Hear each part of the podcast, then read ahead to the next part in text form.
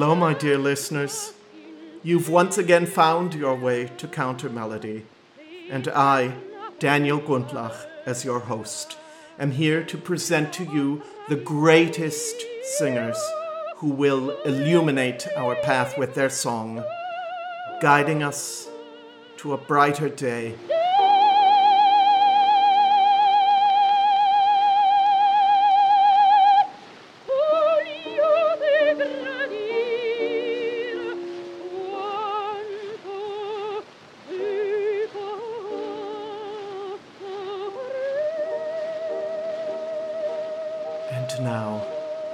This week's episode.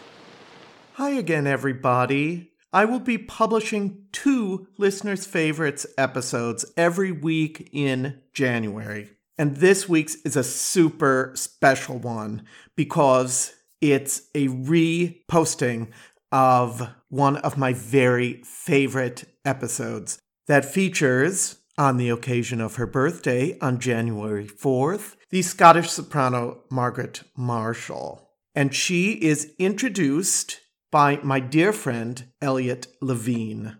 Elliot doesn't really say much about himself, and so I'm just going to tell you a little bit about him.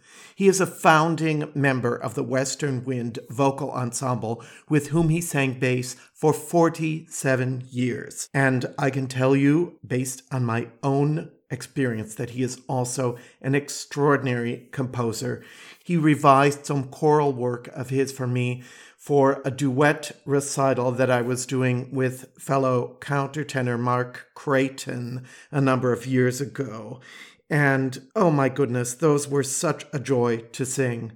Elliot is also the High Holy Day cantorial soloist in Nantucket, and he is the conductor of the LA chapter of Hazamir, the International Jewish Teen Choir. And, in addition, he is also a valued choral singer and clinician. We are in touch almost every week about the podcast. I have a few people always in my mind who are the listeners of whom I am most thinking when I put these episodes together. And I'm so happy to say that Elliot is one of those listeners. So here's his introduction and commentary on Margaret Marshall. And while we're at it, happy birthday, dear Margaret. Happy birthday to you. It is such a pleasure and honor to participate in Daniel's wonderful podcast. I've known him for such a long time that I can't quite remember how we first came to know each other. We sang together at a festival in Bard College in New York, but our New York circles of musical friends have whirled and intertwined for a long, long time. One of the things I really appreciate and value about this podcast is that Daniel finds these special, rare performances of repertoire that is often unfamiliar to me, and even if it is a well-known piece, he has found a rare recording from performance in some unexpected and exotic place. He continually challenges and delights me and enriches my experience as a classical singer and as a listener. When I was growing up, my dad had a very large collection of 78s, besides the LPs that were then current. And I got used to the sound of those old early 20th and mid-20th century recordings and was able to appreciate the older singers, which I think is a great thing for today's singers to experience. Besides the old Caruso and John McCormick and Maggie Tate recordings, he also had all of the Mozart operas on 78s from the Glyndebourne Festival in the late 30s. I do a lot of driving these days, living in Southern California, going to my various singing jobs, and these podcasts feel like I'm just hanging out with Daniel listening to great music. I'd like to highlight episode 68 about Margaret Marshall. This episode was a real revelation to me. I was totally ignorant of this amazing artist's work in opera, oratorio, and lieder. She didn't sing a lot in New York, and I somehow missed her many first-rate recordings with major orchestras and conductors. The things I admire in her singing are her wide span of repertoire and being able to fit her voice into the requirements of the different conductors and performing situations. She could slim it down for an early music messiah as well as singing appropriately in a larger scale performance of that and much other repertoire. I have watched some of her Cose fan tutte in video and admire her charming and lovely stage presence. I always enjoy Daniel's vivid descriptions of singers he admires. The, quote, one of my favorite lists has grown really quite tremendous since he started the podcast. Well, so has mine, thanks to him. Miss Marshall's voice always has a silvery and limpid beauty that I am enchanted by. Her musicianship is spotless. I always relax when I hear her voice. I don't worry about the singer running out of air or making vocal compromises because of technical issues. I just started exploring her delightful website, which Daniel talks about, and its treasures will just bear a lot of further exploration. So sit back and enjoy.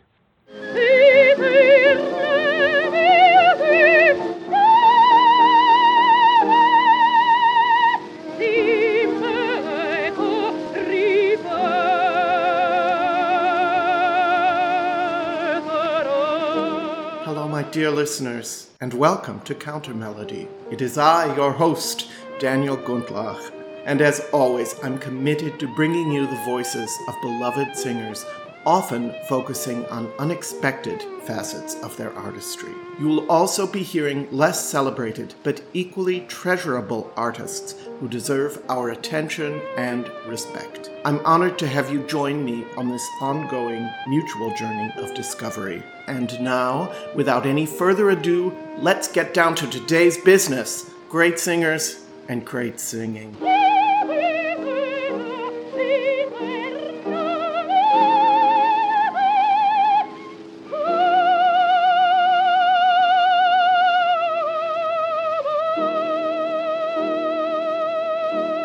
Hello, everyone. And welcome to 2021. I hope you enjoyed the newly streamlined Countermelody intro. I have a very special program for you today. Let's start with two songs by Hugo Wolf that bring us into the new year. Both of them are settings by the poet/pastor Eduard Mörike. The first is called Zum neuen Jahr, for the new year. Just as the cherub secretly and gently alights on the earth with its rosy feet, so dawned the morning. Rejoice, you gentle souls, and, O heart, rejoice as well. This is performed here by Brigitte Fassbender, accompanied by Jean-Yves Thibaudet in this recording from 1993.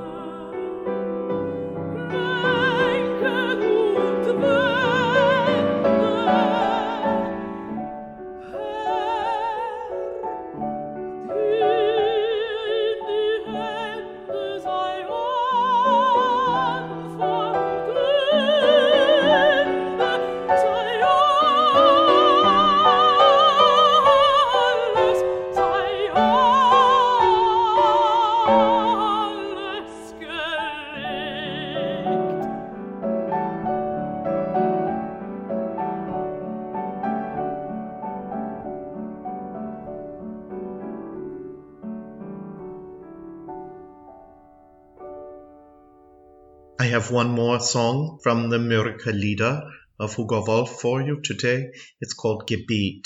I think, given the year that we've just been through, that it is enormously appropriate. Lord, send whatever you will, be it pleasure or pain, for I am content that both flow from thy hands. But if I might ask you, don't overwhelm me with either joy or suffering. Between the two lies blessed moderation. In this 1968 recording, we hear the great German bass baritone Hans Hotter, accompanied by the pianist Hans Dokupil. Does anyone else hear Someday My Prince Will Come in the introduction to this song?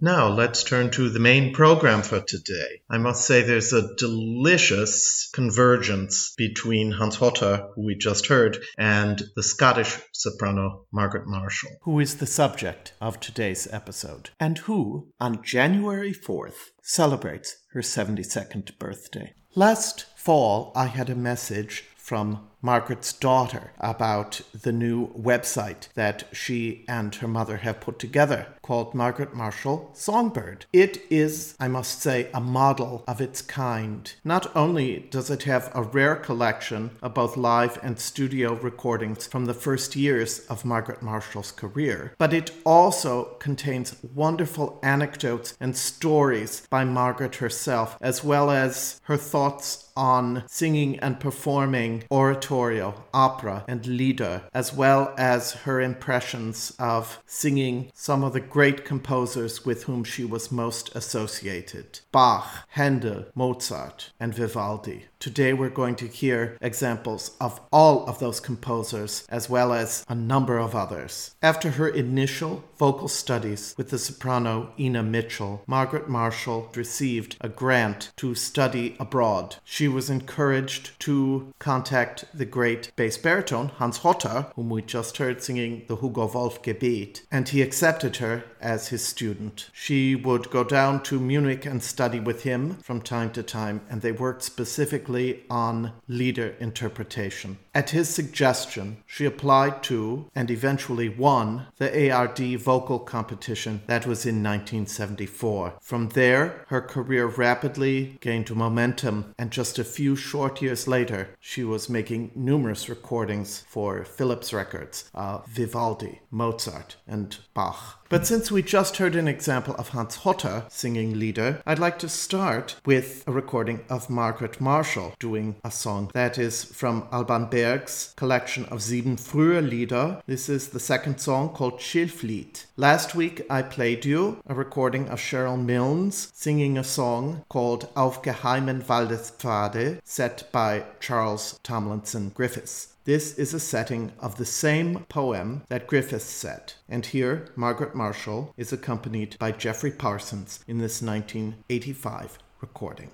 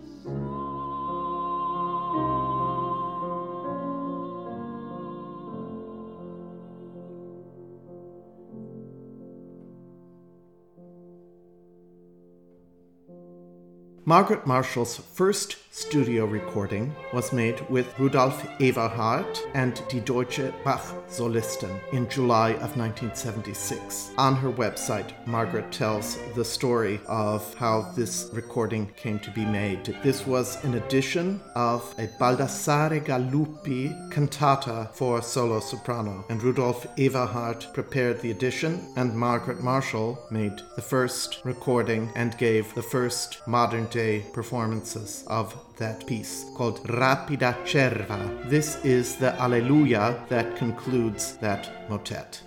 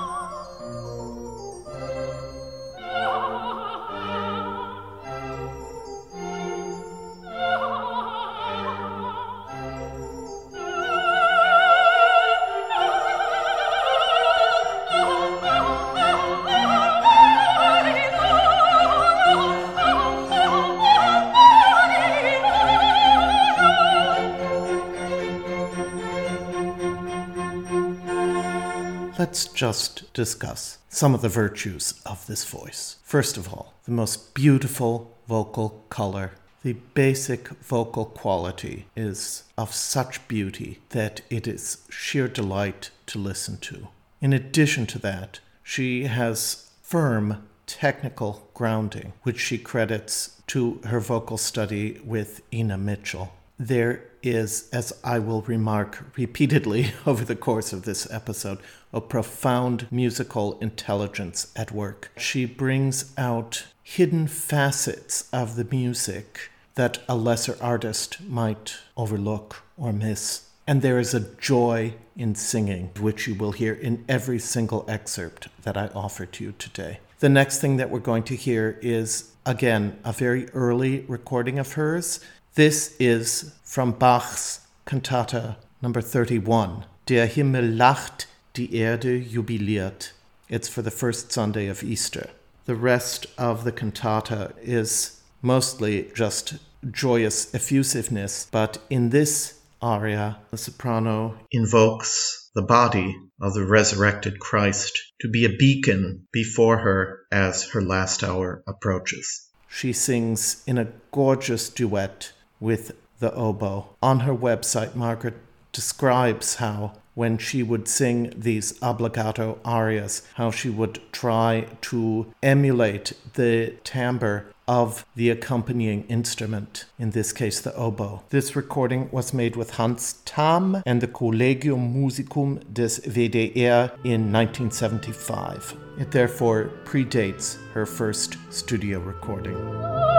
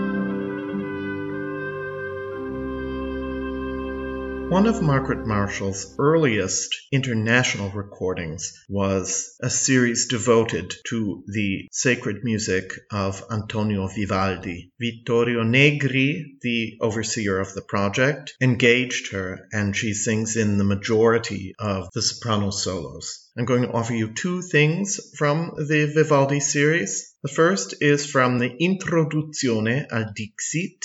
This is a motet that was written for soprano solo to precede the performance of the Dixit Dominus, of which we are going to hear an excerpt following this movement. This is called Canta in Prato, and it refers to the nightingale singing in the meadow, laughing in the fountain. I simply adore the ease with which Margaret Marshall tosses off the staccati here. You also hear the way that she sings with great ease, flexibility, and lightness, and yet with her full body. These are exactly the things that I listen for when I'm listening to this kind of music. And quite frankly, I think I've gone on the record before as saying that I'm not a big Vivaldi fan, but man, if I heard Vivaldi sung like this all the time, I'd be willing to change my tune.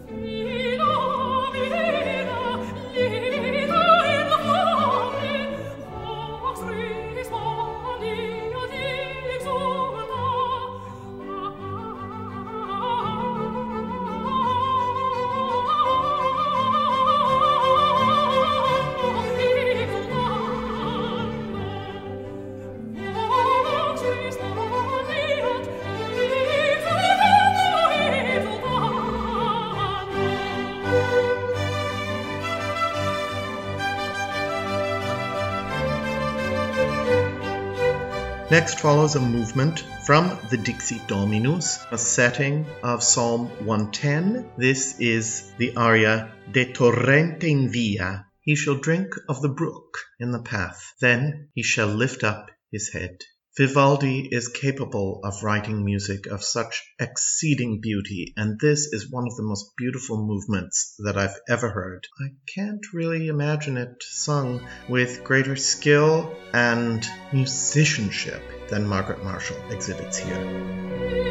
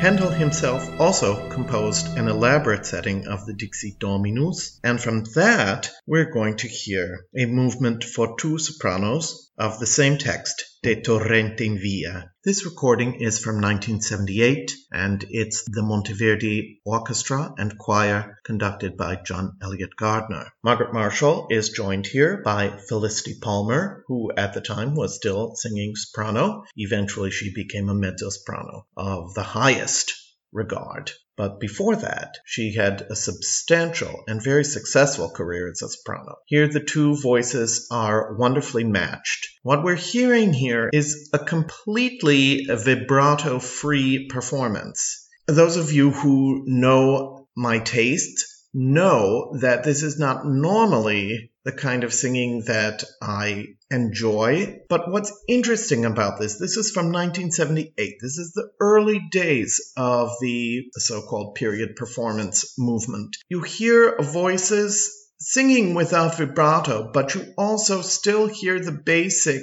timbre and quality of the sound, as well as a technique that is grounded in the body. I think both of these sopranos demonstrate that, and it's wonderful the way that the vibrato-free singing really highlights those suspensions. I remember listening to this very recording with my friend Patty. We would delight in the rub of the suspensions and the resolution.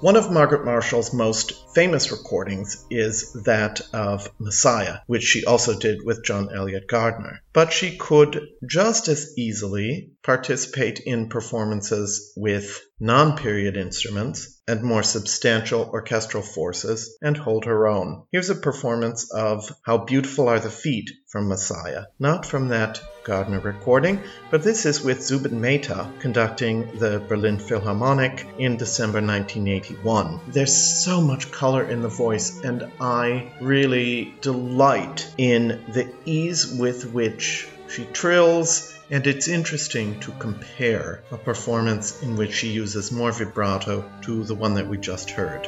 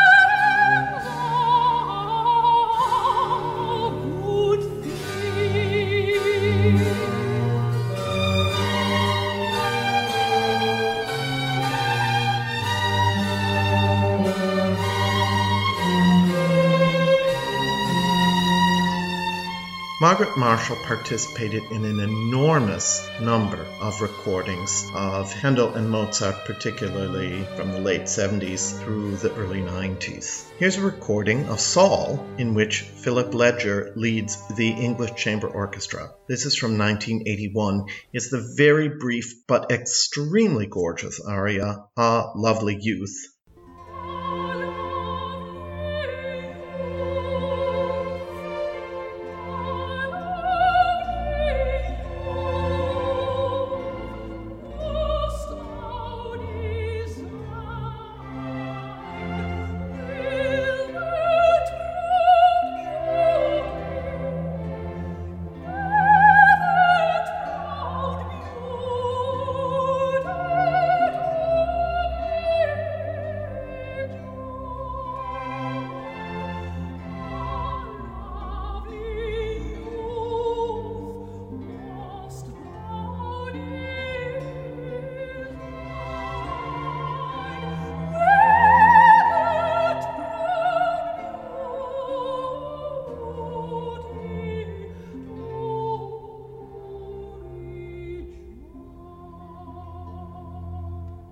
Saul is close to my heart. I had probably the biggest success of my career singing this piece in Stuttgart under the German conductor Helmut Rilling. I was deeply moved by the relationship between David and Jonathan when my character David sings his lament for his dearly beloved Jonathan, backed by the entire chorus. I had one of those peak performing moments that one never forgets.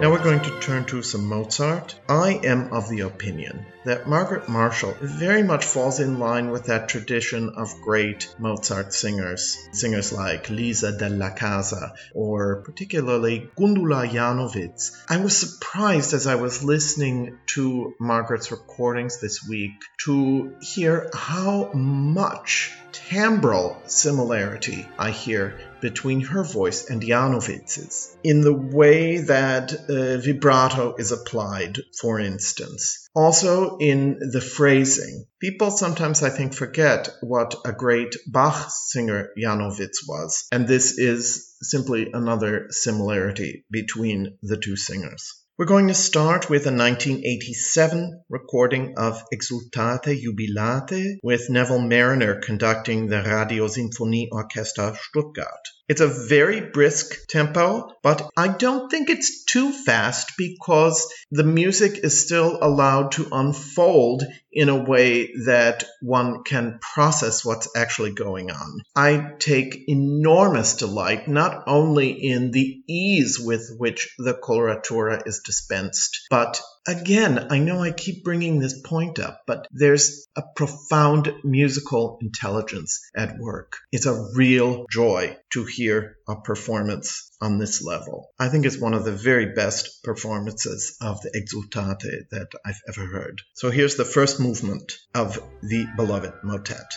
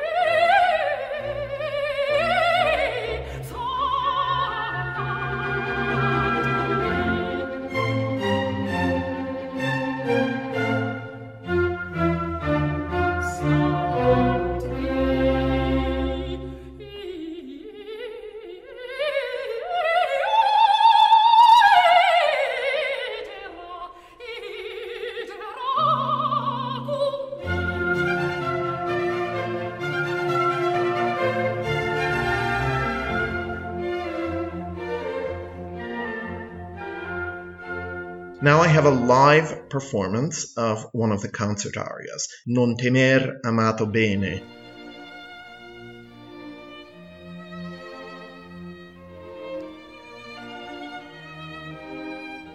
This is Kirche 490, and there's a beautiful violin obbligato here. Ralph Weichert is conducting the Mozarteum Orchestra Salzburg in this live 1983 recording.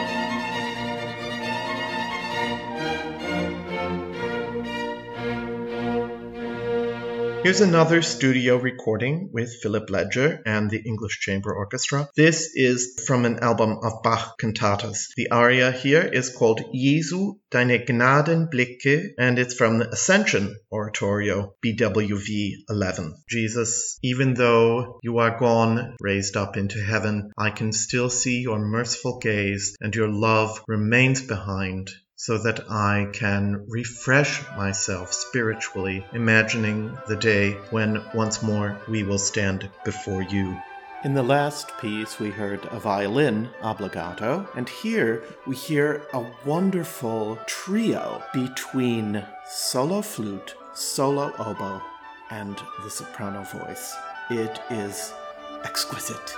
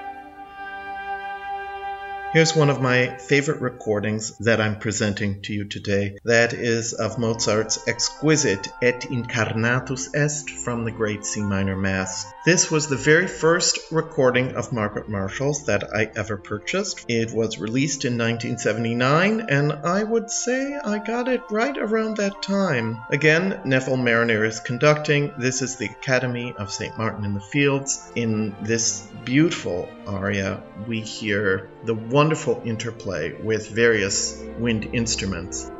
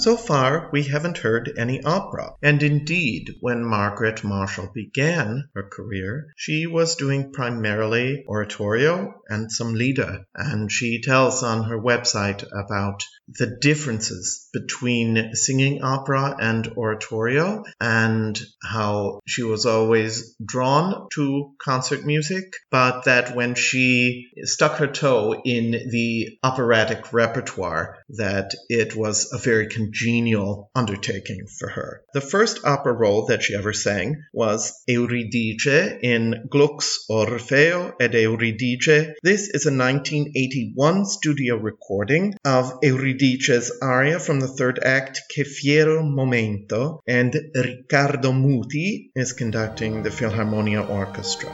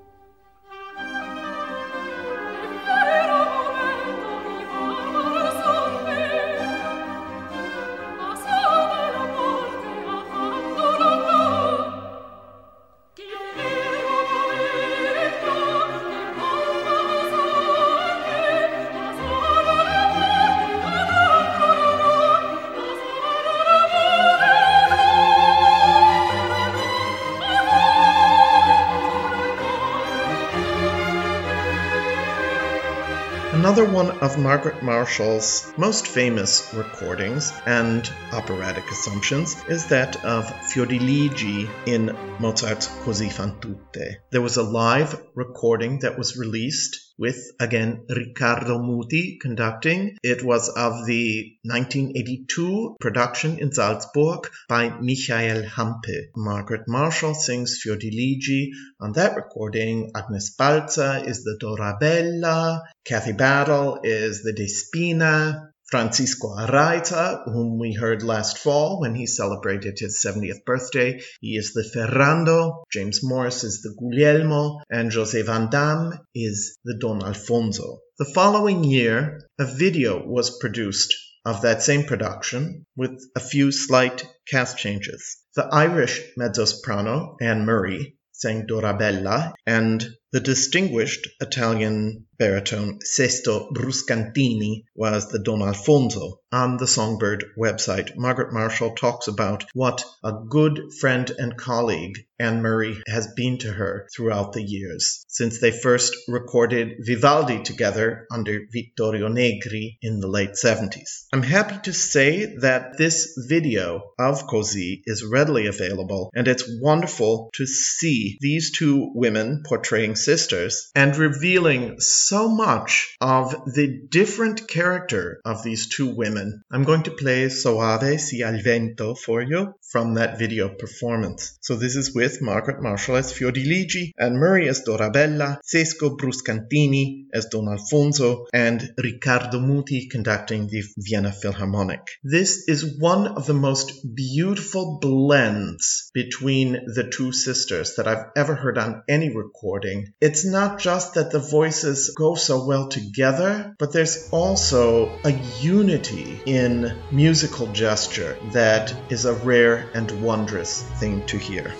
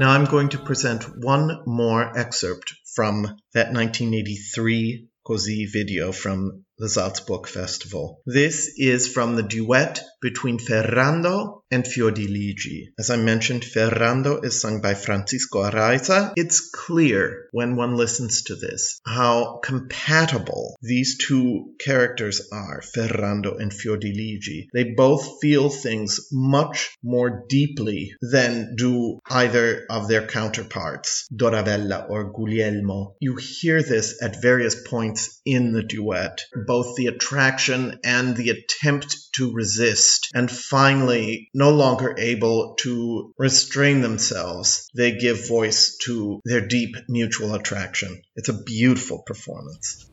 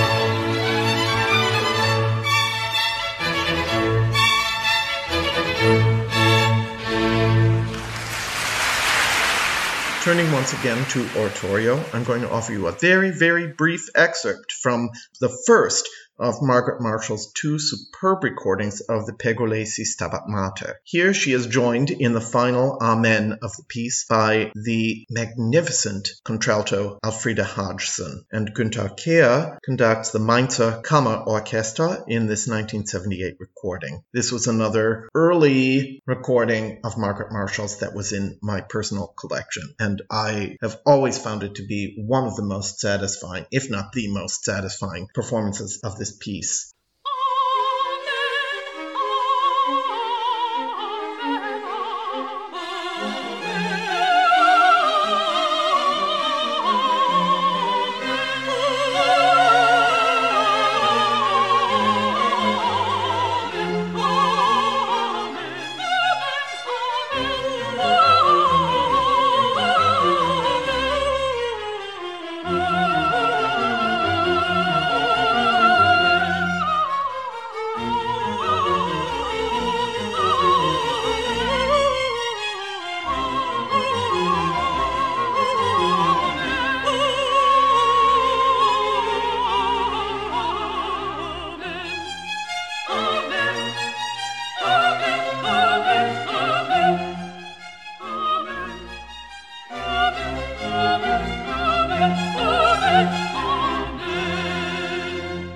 Here's the spot in the podcast where I take a little pause and thank you all for your support.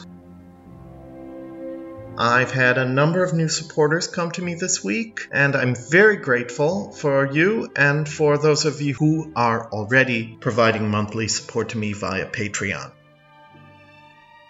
For those of you who are interested in this possibility, please go to patreon.com/countermelody, where you can provide monthly support for anywhere from $2 on up.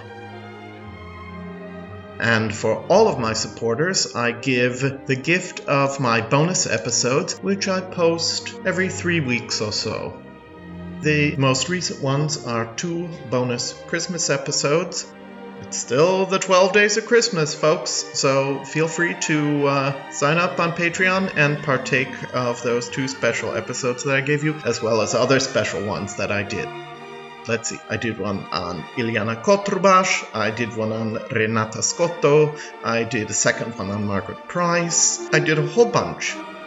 They're all waiting for you, and may you delight in listening to them. And now, let's return to the regular program. We've just been listening to the first movement of Gerald Finzi's Dies Natalis. This is a 1979 performance with Günther Kehr, again conducting the Mainzer Kammer Orchestra. And now we're going to hear the movement called Wander. Once again, Margaret Marshall is going to sing for us. Dies Natalis is a five-movement cantata that was completed in 1939 by the English composer Gerald Finzi. Normally, the cycle is sung by tenors, but the very first recording was made by the distinguished British soprano Joan Cross, who was also the original Ellen Orford in Peter Grimes. The texts set are by the English poet Thomas Traherne. This cantata concerns itself with the experience of a newborn. And here's the text of the movement called Wonder. How like an angel came I down, how bright are all things here. When first among his works I did appear, oh, how their glory me did crown. A native health and innocence within my bones did grow. And while my God did all his glories show, I felt a vigor in my sense that was all spirit.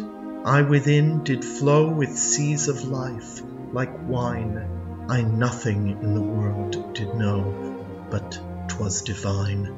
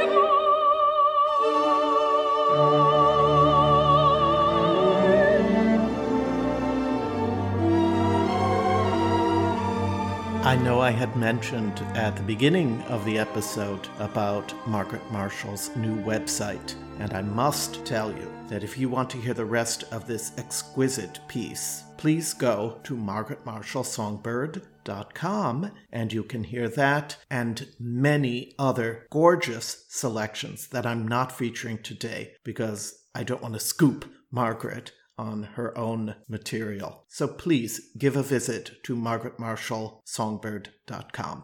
Now we're going to hear Margaret Marshall in yet another masterpiece of British music, that is Edward Elgar's The Light of Life. Here she sings the very dramatic movement, Woe to the Shepherds of the Flock. She's accompanied here by the Liverpool Philharmonic Orchestra and choir led by the great conductor Charles Groves.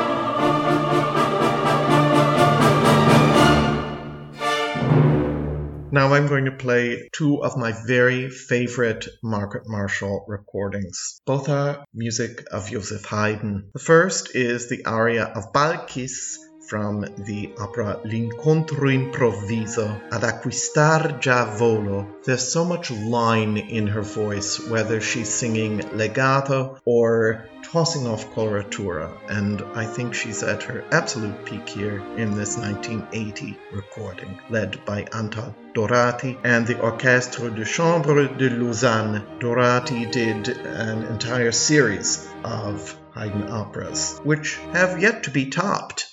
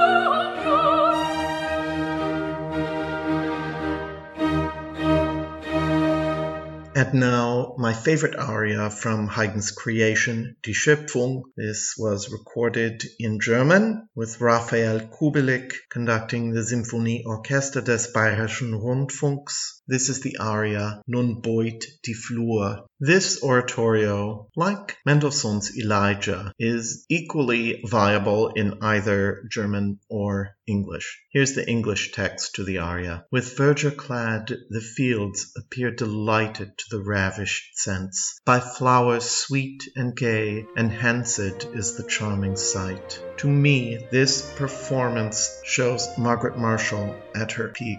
The top absolutely blooms, just like the flowers that she's describing, sings the coloratura very much on her breath, and again, the musical sensibility is so profound and deeply moving.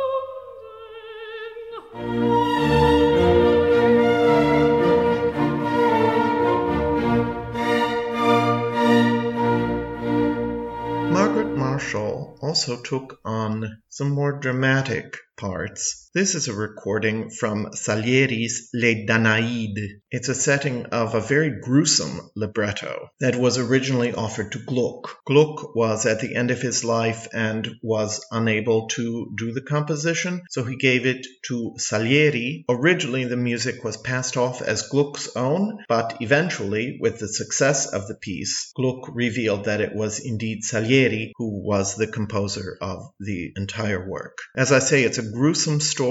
A king with 50 daughters commands all of them, who are about to be married to his cousin's sons, that on their wedding night they each and every one must slaughter her husband. He's trying to avoid a prophecy that predicts that he will die by the hand of one of his nephews. He also is seeking vengeance on the cousin who provided him with a great deal of hardship and imprisonment. One of his daughters, the character Hypermnestre, refuses to kill her husband, and in this scene, which ends the second act, she's calling to the heavens to end her misery and deliver her from an impossible situation. In this recording, which originated in Stuttgart in 1990, the conductor Gianluigi Gelmetti leads the Radio Symphony Orchestra Stuttgart.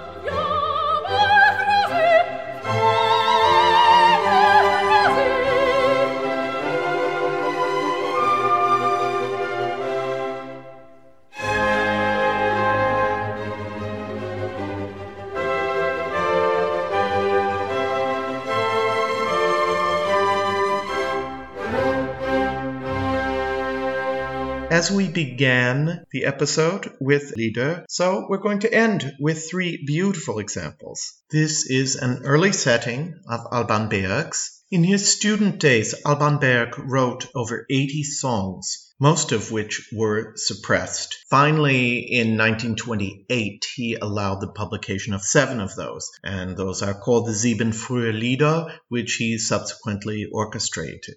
We heard the piano version of the second song, Schilflied, at the beginning of the episode. This song, called An Leukon, was from the same period, written in 1908. It was provided by Berg's widow Helene to Willy Reich, a pupil of Berg's who was writing a book about him in 1937. She gave him the rights to publish this single song. Since then, we've seen a number of the other songs be released, but at the time this recording was made in 1985, I do believe it was the only other of Berg's early songs which had been published up until that time. It's very much gather ye rosebuds while ye may text. Take advantage of your youth, give in to your desires.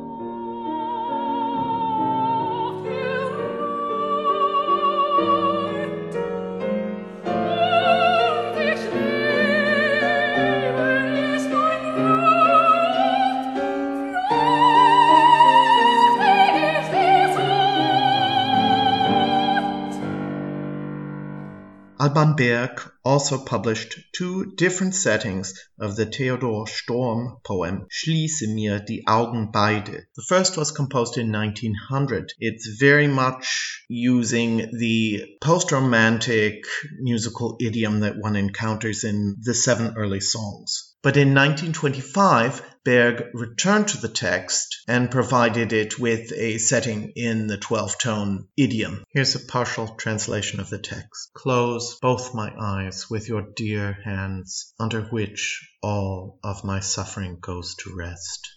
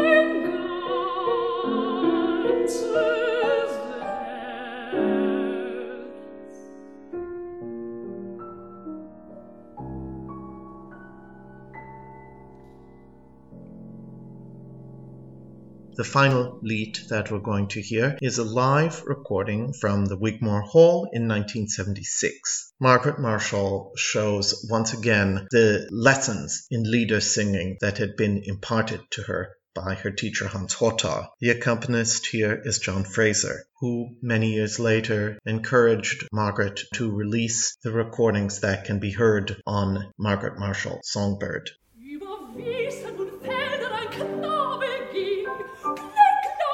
Schlug ihm das Herz, es glänzt ihm am Finger, vom Golde ein Ring, klinkler, schlug ihm das Herz. O Wiesen, o Felder, wie seid ihr schön, o Berge, o Täler, schön, wie bist du gut, wie bist du schön.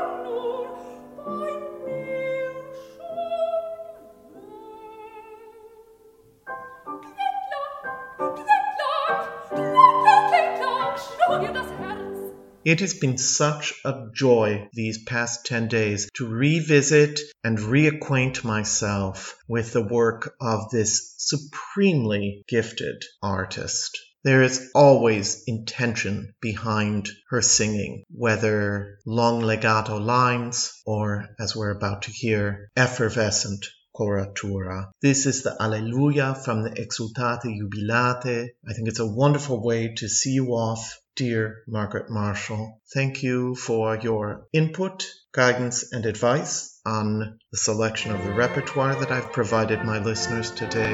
Happy, happy birthday, and many happy returns.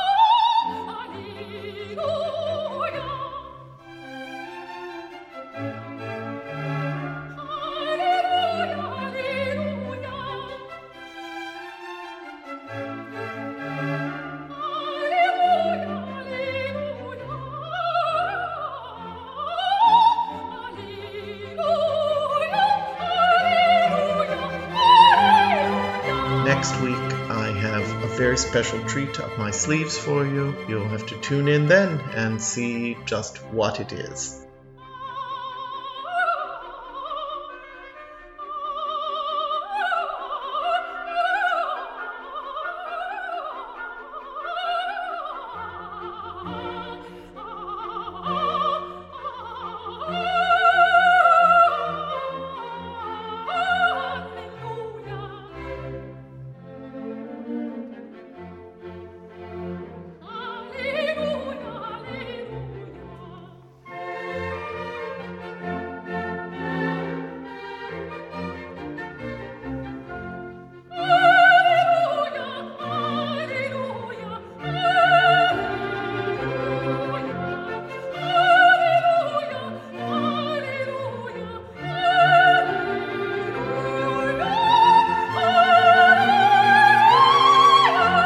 Once again, my dear friends, keep the song in your hearts. I'm Daniel Gundlach.